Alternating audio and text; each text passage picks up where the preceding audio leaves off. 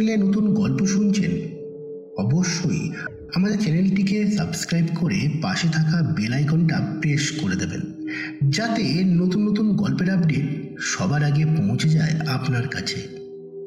তো আর দেরি নয়, শুরু করছি সৌম্যশঙ্কর বন্দ্যোপাধ্যায়ের কলমে গ্রাম বাংলার ভূতের গল্প পাপ ঘর গল্পের পাঠ এবং গল্পের সূত্রধার আমি রূপ।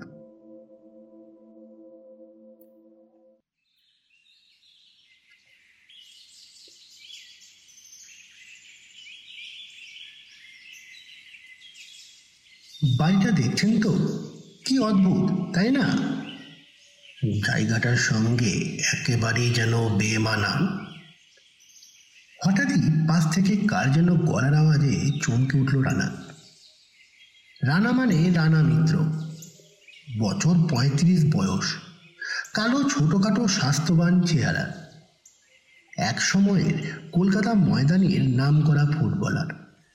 মোহনবাগান ইস্ট বেঙ্গল দু ক্লাবেই খেলেছে। এখন আর খেলে না। একটা স্কুটার অ্যাক্সিডেন্টে হাঁটুতে চোট পেয়ে খেলা ছেড়ে দিতে বাধ্য হয়েছে। এখন একটা সরকারি স্কুলে চাকরি করে আর কলকাতায় একটা সেকেন্ড ডিভিশন টিমকে কোচিং করায়। হ্যাঁ ও তখন অবাক হয়েই বাড়িটার দিকে তাকিয়েছিল। এই বাড়িটার কথাই ওকে রজতদা বলেছিল।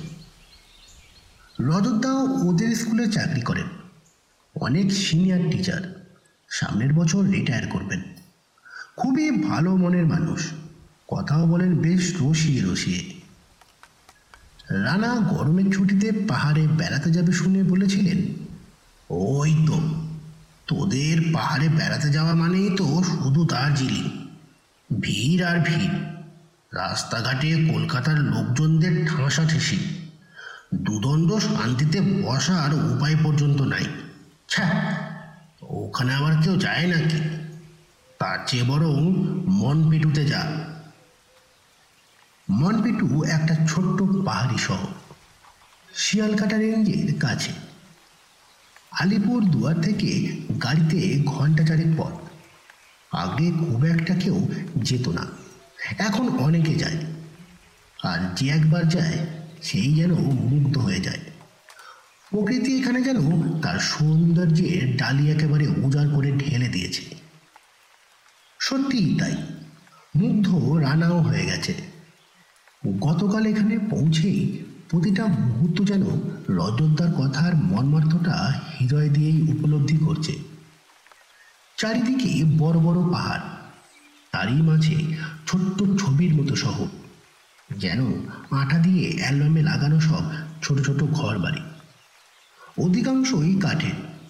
তবে একটা দুটো পাকা বাড়িও আছে। গ্রামের ঠিক মাঝখানে তিনটে ছোট ছোট রিসর্ট। বাগান টাগান নিয়ে সুন্দর করে সাজানো। নামগুলো ভারী চমৎকার। তিলং, রেবং, থেনাকুচি। এদের মধ্যে থেনাকুচিটাই সবচেয়ে সুন্দর। ঠিক যেন ছবির মতো। আদিবাসী ভাষায় থেনাকুচি মানেও তাই, ছবি। রানা এই থেনাকুচিতেই উঠেছে। থেনাকুচির সামনেই বেশ কিছুটা ফাঁকা জমি। একটু দূরে একটা ঝর্ণা, পানিয়েল ঝর্ণা। একটা উঁচু পাহাড়ের মাথায় জন্ম নিয়ে অনেকটা পথ পার হয়ে সামনে দিয়ে বয়ে গেছে। এর কিছুটা পরেই বিরাট একটা খাদ খাড়াভাবে নিচে নেমে গেছে। মোটামুটি হাজার ফুট নিচে। হট করে নিচের দিকে তাকালে মাথাটা ঘুরে ওঠে। নিচেই রূপালী নদী, প্রচণ্ড খরস্রোতা, এঁকে বেঁকে পাহাড়ের কোলে কোলে বয়ে যাচ্ছে। পানিয়াল ঝর্ণাটাও এখানে নদীটার সঙ্গে মিশেছে। একটা জলপ্রপাতের মতো সৃষ্টি করে ঝরঝর শব্দে নদীর বুকে আঁচড়ে পড়ছে। নদীর ধারে একটা মনাস্ট্রি, বিখ্যাত লাংফা মনাস্ট্রি। মনাস্ট্রির ভেতরে বিশাল ফুলের বাগান। রং বেরঙের ফুল আর অজস্র পাখিদের আনাগোনা। বাগানের মাঝেই উন্মুক্ত আকাশের নিচে ধ্যানমগ্ন বুদ্ধির বিশাল ব্রোঞ্জ মূর্তি। এই মূর্তিকে ঘিরে সবসময় লামাদের গম্ভীর অথচ সুরেলা কণ্ঠে মন্দোচ্চারণের শব্দ। যেন এই কঠিন, কঠোর পৃথিবী থেকে অনেক দূরে এক আশ্চর্য, মায়াবী জগৎ। দেখে মনে হয় পৃথিবীর বুকে যদি এক টুকরো স্বর্গ কোথাও থাকে, তা এইখানেই। তবে এইসব তো ঠিক আছে, রানা ভাবল। মনে মনে যেন বলে উঠল হ্যাঁ ভদ্রলোক একদমই ঠিক কথা বলেছেন। সত্যি সত্যি বাড়িটা যেন এই জায়গাটার সঙ্গে বেমানান। কিন্তু এই ভদ্রলোকই বা কে? আহ, এলেনই বা কখন? কই? ও তো কিছুই বুঝতে পারেনি। ফর্সা লম্বা চেহারা। মাথায় একটা লাল রঙের নেপালি টুপি। টিকানো নাক। গালে কয়েকদিনের না কামানো দাড়ি। বড় বড় দুটো চোখ। কেমন যেন বিষণ্ণ দেখতে। বয়সে রানারই বয়সী হবে। রানাকে তাকাতে দেখে ভদ্রলোক এবারে একটু হাসলেন। মজা করিয়ে যেন বলে উঠলেন "আহ, কি? আমি কে? কোথা থেকে এলাম? এইসব কথাই জানতে চাইছেন তাই তো? আমার নাম সান্ধু সিং। তবে সবাই আমায় সাধু সিং বলেই ডাকে। নামটা শুনলে অবশ্য আমারই হাসি পায়। এ যেন অনেকটা কানা ছেলের নাম পদ্মলোচন। আগে এখানেই থাকতাম। এখন নীল পাহাড়ে থাকি। কিন্তু অনেক দিনের সম্পর্ক তো, তাই এই জায়গাটার মায়া কাটাতে পারিনি। প্রতিদিনই সন্ধ্যাবেলায় এখানে এসে বসি। তখন পুরনো দিনের কথাগুলো মনে পড়ে যায়। মনটা একটু ভারী ভারী লাগে। সেই সময় আপনাদের মতো কাউকে দেখতে পেলে খুব ভালো লাগে। যেচে গিয়ে আলাপ করি। কথা বলে মনটা একটু হালকা করে দিই। কিন্তু আপনি আবার বিরক্ত হচ্ছেন না তো? আমার এই বকবকে? না না, বিরক্ত কেন হব? রানা বলল, "এ- এইখানে থাকতেন মানে? এই বাড়িতেই থাকতেন বুঝি? কিন্তু বাড়িটা এত অন্ধকার কেন বলুন তো? এত সুন্দর জায়গা, এত ঝলমলে শহর, চারিপাশে এত আলো অথচ বাড়িটায় ঠিক যেন একরাশ অন্ধকার, যেন এক জমাট বাঁধা দুঃখ দেখে মনে হয় যেন ভুতুরে বাড়ি। আর নামটাও বড় অদ্ভুত পাপ ঘর কেন? এমন অদ্ভুত নাম কেন? ভদ্রলোক আবার একটু হাসলেন। রানার কথাটাকে যেন সমর্থন করে উঠলেন। বললেন হ্যাঁ আপনি ঠিকই বলেছেন। নামটা সত্যি সত্যি বড় অদ্ভুত। অনেকে এই প্রশ্নটা করে ভূতের বাড়ির কথাটাও বলে। তবে তা কিন্তু নয়। আর হবেই বা কী করে? বাড়িটার ভেতরে তো থাম্বালামার মূর্তি রয়েছে। যেখানে থাম্বালামার মূর্তি আছে, সেখানে ভূত থাকবেই বা কী করে?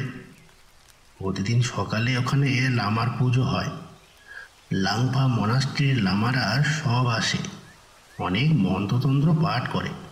কিন্তু সন্ধ্যের পর কেউ থাকে না। সদর দরজায় তালা দিয়ে লাংফায় ফিরে যায়। একটাও আলো জ্বলে না। কেন? আলো জ্বলে না কেন? রানা জিজ্ঞাসা করল সাধু সিং এবারে কেমন যেন গম্ভীর হয়ে পড়লেন। ভারী গলায় জবাব দিলেন সেটাই নাকি থাম্বালামার নির্দেশ। উনি নাকি মঙ্গল লামাকে স্বপ্নে এই কথাটাই বলেছেন। কিন্তু থম্বা লামাকে সেটা আবার জানেন তো? নাকি লম্বা লামা এই লংফা মনাস্ট্রির প্রতিষ্ঠাতা লামা? লোকে বলে উনিও নাকি সাক্ষ্যমুনির মতো রাজবংশের সন্তান। কিন্তু ওনারও কুমার সিদ্ধার্থের মতো রাজৈশ্বর্য পছন্দ হয়নি। তাই মাত্র কুড়ি বছর বয়সে সংসার ত্যাগ করেন। এরপর টানা দশ বছর ভারতবর্ষের বিভিন্ন প্রান্ত পরিক্রমা করে শেষ পর্যন্ত বোধিগয়াতে এসে বৌদ্ধ সঙ্গে যোগদান করেন। এরও প্রায় বছর পাঁচেক পরে ওই সংঘ থেকে ওনাকে বৌদ্ধ ধর্ম প্রচারের জন্য এই অঞ্চলে পাঠানো হয়। উনি তখন মন পেটুতে এসেই এই লাংফা মানাসটিটা প্রতিষ্ঠা করেন। সেই সময় এই থম্বালামায় ইনি নাকি বুদ্ধের একটা ছবি এঁকেছিলেন। আশীর্বাদক বুদ্ধ। ছবিটা নাকি ওনার চোখের জল আর বুকের রক্ত দিয়ে আঁকা। শুধু বুদ্ধিষ্টদের কাছে নয়, ছবিটা সব ধর্মের মানুষের কাছে ছিল ঈশ্বরের মতোই পবিত্র। কিন্তু কয়েক বছর আগে ওটা হঠাৎ চুরি হয়ে গিয়েছে। হ্যাঁ কাগজে পড়েছিলাম বটে। রানা বলল হঠাৎই ব্যাপারটা মনে পড়াতে বলে উঠল।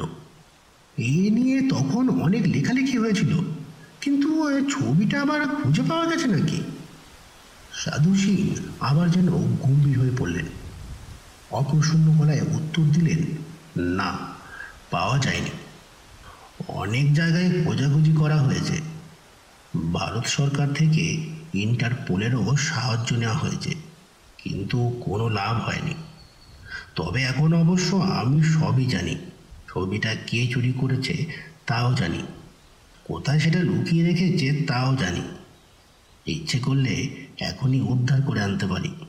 কিন্তু কিছুতেই ছবিটাকে স্পর্শ করার সাহস পাই না। আসলে সাধারণ মানুষদের কাছে ওটা যেমন পবিত্র, ঠিক তেমনই চোরা মার্কেটের লোকেদের কাছেও এটা অসম্ভব দামি। তা প্রায় কয়েকশো কোটি টাকা তো হবে তবে কি জানেন তো, দোষ আমাদেরও আছে। লাংফা মনাস্টির মতো এমন একটা ইম্পর্টেন্ট হিস্টোরিক্যাল জায়গা, থম্বাল আমার আঁকা ওই রকম মূল্যবান ছবি, তাকে রক্ষণাবেক্ষণের কোনো ব্যবস্থাই আমরা করিনি। বদমাস লোকেরা তো এই সুযোগটা নেবেই, চুরি করবেই। তবে এখানে শেষ নয়। পরে লাংফা মনাস্ট্রি থেকে আরও একটা অমূল্য সম্পদ চুরি যায়। একটা দশ ক্যারেটের নীলকান্ত মণি। মণিটা নাকি থম্বাল আমাদের রাজবংশের নিদর্শন। এখানে আসার সময় উনি ওটা সঙ্গে করে নিয়ে এসেছিলেন। কিন্তু কই? কাগজে তো কিছু বেরোয়নি। না, বেরোয়নি। মনাস্ট্রি থেকে এই ব্যাপারটাকে প্রকাশ করা হয়নি। কারণ কয়েকদিনের মধ্যেই মইটা ফেরত পাওয়া যায়। চোর নিজেই ওটা ফেরত দিয়ে যায়। আর ওই চুরির ঘটনাটা কেন্দ্র করে এই বাড়িতে নেমে আসে চূড়ান্ত বিপর্যয়। কিন্তু সেই অবশ্য অন্য গল্প, অন্য কাহিনী। বলতে গেলে অনেক সময় লাগবে। তা সময় লাগুক না, আপনি বলুন। রানা বলল, কৌতূহলের চোটে যেন প্রায় ফেটে পড়ল। এইসব ঘটনা জানতে আমার খুব ভালো লাগে, খুব ইন্টারেস্টিং হয়। হ্যাঁ তা ঠিক। এসব গল্প খুব ইন্টারেস্টিং হয়। সাধু সিং বললেন, আসলে এই বাড়িটা ছিল কমলজিৎ সিং বলে একজন ডাক্তারের। বাড়িটা কমল নিজেও তৈরি করেনি। একজনের কাছ থেকে কিনেছিল। একতলা কাঠের বাড়ি, পাশাপাশি দুটো ঘর, ছোট্ট ডাইনিং, ছোট্ট একটা উঠোন। উঠোনের মাঝেই কিচেন। একটু দূরে বাথরুম উঠোনের শেষ মাথায় একটা শক্ত লোহার রেলিং। রেলিংটা পার হলেই বিশাল রূপলি নদীর খাত এমনিতে কমল রাঁচির ছেলে, তবে পড়াশোনা পাটনায়। পাটনা মেডিকেল কলেজের ছাত্র। এখানে ডাক্তার হিসেবে কাজ করত। কিন্তু হঠাৎ একদিন চাকরিটা ছেড়ে দেয়। ছেড়ে দেয় মানে হাসপাতাল থেকে জোর করে ছাড়িয়ে দেওয়া হয়। ও নাকি এক অসাধু জাল ওষুধ চক্রের সঙ্গে জড়িয়ে পড়েছিল। সে সময় ওর স্ত্রী মংপিওকে মনপেটুতে নিয়ে আসে। মংপিদের আদিবাড়ি মায়ানমারে কিন্তু ওর জন্মকর্ম সবই মনপেটুতে।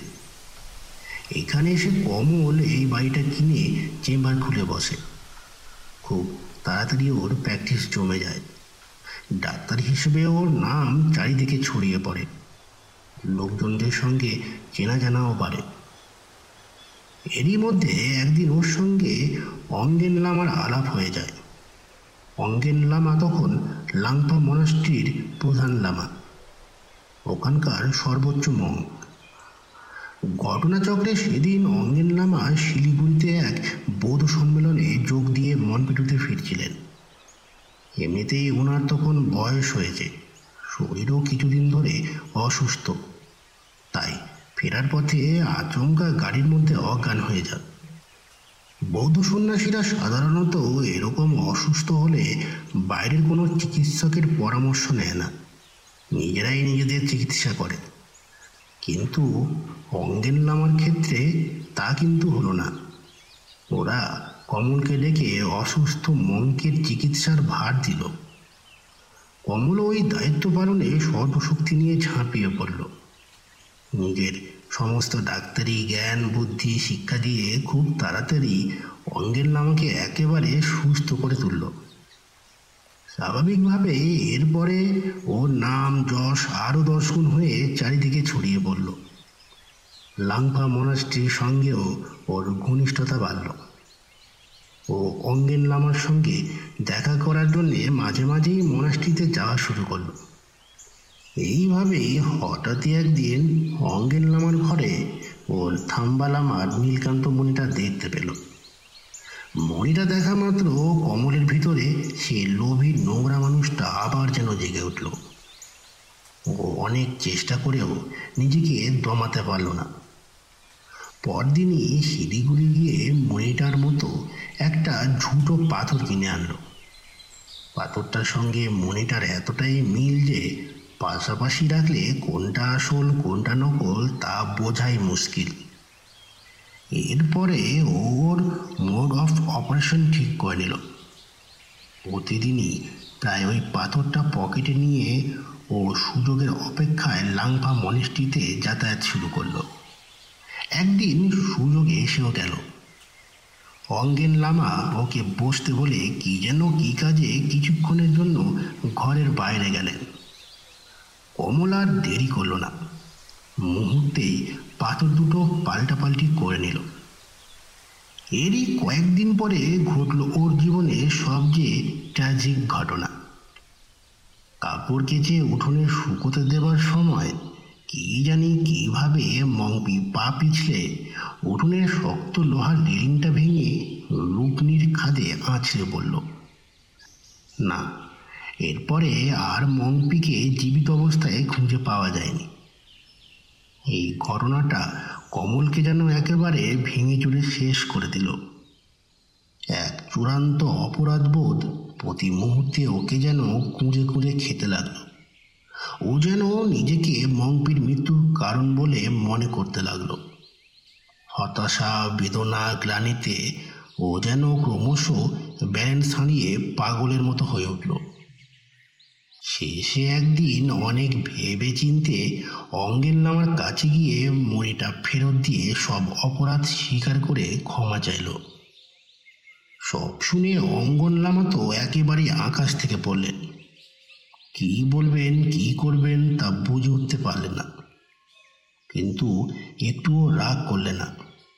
বরং শীত হেসে পরম স্নেহ ভরে কমলের গায়ে মাথায় হাত বুলিয়ে দিয়ে দুটো দিন সময় চাইলেন। বললেন, তোমার এই অপরাধের ক্ষমা হয় না। কিন্তু ক্ষমা করাই বুদ্ধের ধর্ম। তাই আজ রাতে ধ্যানে আমি থাম্বালামার সঙ্গে কথা বলব। ধর্মের কথা ব্যাখ্যা করে এ সম্বন্ধে ওনার নির্দেশ চাইব। উনি যা নির্দেশ দেবেন, তাই আমি অক্ষরে অক্ষরে পালন করব। কমল কিন্তু এই দুটো দিনও সময় ওনাকে দেয়নি। নিজেও অপেক্ষা করেনি। সেই রাতেই দীর্ঘ এক দানপত্র করে বাড়িটাকে লাংপা মনাস্ট্রির নামে লিখে দিয়ে ঘরের সিলিংয়ে ফাঁস লাগিয়ে গলায় দড়ি দিয়ে ঝুলে পড়ে। তারপর প্রায় দশ বছর বাড়িটা এমনিই পড়েছিল। অঙ্গেন লামার মৃত্যুর পর, মঙ্গুন লামা লাংফার মং হবার পর বাড়িটাতে পুজো পার্বণ করে ওখানে থাম্বালামার মূর্তি প্রতিষ্ঠা করে। বাড়িটার নামও উনি দেন পাপঘর। বলেন, যার যত পাপ আছে, তা যদি থম্বালামার সামনে গিয়ে স্বীকার করে, তবে সেই পাপ থেকে মুক্তি পাবে। তা বুঝলেন? অনেকেই ওখানে যায় তাদের পাপ মুক্তির জন্যে। আপনিও কাল যান না। যদি কোনো পাপ থেকে মুক্তি পাওয়ার ইচ্ছা থাকে, নইলে এমনিও ব্যথা যেতে পারেন। সূর্য উদয়ের আগেই লাংপা থেকে লামারা সব চলে আসেন। বাড়িটার দরজাও খুলে দেওয়া হয়। হ্যাঁ তা গেলেই হয়। পাপ আর কার না আছে। রানা বলল, একটু যেন গম্ভীর হয়ে পড়ল। কিন্তু পরক্ষণেই আরও কি যেন একটা বলতে গিয়ে পাশের দিকে তাকিয়েই কেমন যেন চমকে উঠল। আরে এইসব কথাও বলছে কাকে? কই? ওর কথা শোনার জন্য তো আশেপাশে কেউ কোথাও নেই। চারিদিকটা তো একেবারে ফাঁকা। শুধু জমাট বাঁধা অন্ধকারের মধ্যে এই অচেনা পরিবেশে বাড়িটার সামনে ও একা। তাহলে? অথচ লোকটা তো এইখানেই ছিল। এক মুহূর্ত আগেই ছিল। ওর সঙ্গে এই বেঞ্চিটাতেই বসেছিল। পাশাপাশি বসেই কথা বলছিল। তাহলে কি ও ভুল দেখল? তবে কি রানা বেঞ্চির উপর বসে বসেই ঘুমিয়ে পড়ে এই স্বপ্ন দেখছিল? হ্যাঁ সেটাই হয়তো হবে। নইলে একটা মানুষ কি কখনো এত তাড়াতাড়ি চলে যেতে পারে নাকি? যেন হঠাৎ করেই অন্ধকারের মধ্যে মিশে গেল। আশ্চর্য, কিছু যেন ঠিকমতো বোঝা গেল না। পরদিন সকালে রানা যখন পাপ ঘরে গিয়ে পৌঁছালো তখনও সূর্য ওঠেনি। শুধু পূব আকাশ আবছা আবছা লাল হয়ে উঠতে শুরু করেছে। চারিদিক নিস্তব্ধ হয়ে আছে। প্রকৃতিরও এখন যেন ভালো করে ঘুম ভাঙেনি। সে যেন আদৌ ঘুম ঘুম অবস্থায় বিছানায় শুয়ে শুয়ে নড়াচড়া করছে। অথচ বিছানা ছেড়ে নামেনি। পাখিরাও সব ঘুম ভাঙা চোখে কিচিরমিচির করে ডাক শুরু করে দিয়েছে। কিন্তু বাসা ছাড়েনি। আস্তে আস্তে একটা হাওয়া বয়ে যাচ্ছে। মে মাসের গরমের সময়ও এই পাহাড়িয়া পরিবেশে রানার সর্বাঙ্গ যেন শিরশিরিয়ে ওঠে। তবে থম্বালামার ঘরে কিন্তু এরই মধ্যে দিনের কাজ শুরু হয়ে গিয়েছে। প্রতিদিনের মতো লাংফা থেকে লামারে এসে পুজো অর্চনা আরম্ভ করে দিয়েছে। ধূপের ধোঁয়া, মন্ত্র উচ্চারণের শঙ্খ আর এক পবিত্র ঘণ্টার ধ্বনি ঘরের মোমবাতির নরম আলোর সঙ্গে মিলেমিশে চারিদিকে যেন এক মায়াবী জগৎ সৃষ্টি করেছে। থম্বাল আমার মূর্তিটাকেও যেন একেবারে জীবন্ত বলে মনে হচ্ছে। উনি যেন করুণাঘন দৃষ্টিতে সামনের দিকে তাকিয়ে আছেন, যেন আশীর্বাদের ভঙ্গিতে সকলের সব পাপ নিজের হৃদয়ে গ্রহণ করে পৃথিবীকে মুক্ত করে চলেছেন। তাকিয়ে থাকতে থাকতে রানা ক্রমশ যেন আনমনা হয়ে পড়ছিল। থম্বালামার প্রতি শ্রদ্ধায় ও যেন অভিভূত হয়ে যাচ্ছিল। মনটাও যেন এক পবিত্র অনুভূতিতে পূর্ণ হয়ে উঠছিল। ও যেন এই কঠিন, কঠোর জগৎ ছেড়ে এক অজানা জগতের স্পর্শ পাচ্ছিল। তাই ঠিক কতক্ষণ যে এইভাবে বসেছিল, তাও যেন খেয়াল করেনি। আচমকায় ওর যেন চমক ভাঙল। ভাঙল থম্বল আমার পেছনের দেওয়ালটার দিকে তাকিয়ে। ওখানে যেন একটা মানুষের ছবি টাঙানো রয়েছে বলে মনে হচ্ছে না? হ্যাঁ ঠিকই তো। সেটাই তো মনে হচ্ছে। মনে হচ্ছে একটা লোক যেন হতাশ, বিষণ্ণমগ্ন দৃষ্টিতে ওর দিকে তাকিয়ে রয়েছে। যেন করুণ মুখে ওকে কিছু একটা বলতে চাইছে। কিন্তু কে এই লোকটা? কি বা ওকে বলতে চাইছে? ছবিটাও যেন বড্ড চেনা চেনা লাগছে। ও এবারে প্রায় দৌড়িয়ে ছবিটার সামনে গিয়ে দাঁড়াল। অস্পষ্ট আলোতে ছবিটার দিকে তাকিয়ে কেমন যেন চমকে উঠল। হ্যাঁ হ্যাঁ, তাই তো এই তো সেই লোকটা যার সঙ্গে গতকাল সারা সন্ধ্যাটা ও কথা বলে কাটিয়েছে। এই তো সেই লোকটা। যে কমল সিংয়ের ট্র্যাজিক জীবনের গল্পটা বলেছে। কিন্তু ওই লোকটার ছবি এখানে কেন? মুহূর্তেই এক অজানা আশঙ্কাতে ওর বুকের ভেতরটা যেন ধকধক করে উঠল। সারা শরীরও যেন ঘামে ভিজে সপসপে হয়ে গেল। প্রবল তৃষ্ণায় ওর গলাটা শুকিয়ে যেন কাঠ হয়ে গেল। গাটাও কেমন যেন পাক দিয়ে উঠে মাথা ঘুরে মাটিতে পড়ে যাবার উপক্রম হলো। ও প্রাণপণ চেষ্টায় নিজেকে সামলে নিল। তবে কি? তবে কি এই লোকটাই সেই দুর্ভাগা লোকটা নাকি? যার কথা ও নিজেই কালকে বলেছে? হ্যাঁ তাই তো।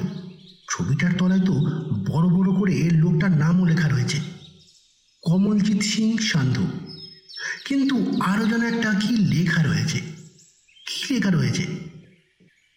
লেখা রয়েছে, পৃথিবীর সবচেয়ে ঘৃণিত পাপী তার কৃতকর্মের জন্যে আপনার কাছে করজোরে ক্ষমা ভিক্ষা করছে। পৃথিবীর সবচেয়ে ঘৃণিত পাপী? ক্ষমা? লোকটাকে? কিন্তু এই পাপ পুণ্যের হিসাবটা করে কে? তা কি করা এতই সহজ? প্রত্যেকেই তো পাপের ডালায় কিছু না কিছু পাপ জমা আছে। তবে তাছাড়া হতভাগ্য লোকটা তো নিজে নিজেকে শাস্তি দিয়েছে।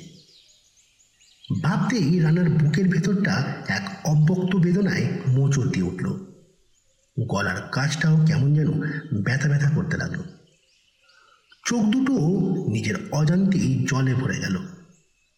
ও এভাবে খুব বিষণ্ণ মনে অচেনা, অজানা অথচ গভীরভাবে জানা সেই বিদেহী আত্মার প্রতি ওর সহমর্মিতার একটা চাপা দীর্ঘশ্বাস ফেলল।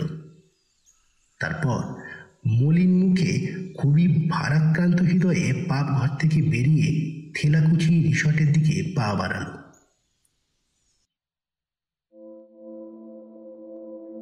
এখানেই শেষ হলো সৌম্যশঙ্কর বন্দ্যোপাধ্যায়ের কলমে আজকের গল্প, পাপঘর। এই গল্পটি আপনাদের কেমন লাগল অবশ্যই জানাবেন কমেন্ট বক্সে। আর এখনও যারা আমাদের চ্যানেলটিকে সাবস্ক্রাইব করেনি অবশ্যই চ্যানেলটিকে সাবস্ক্রাইব করে নেবেন। ধন্যবাদ।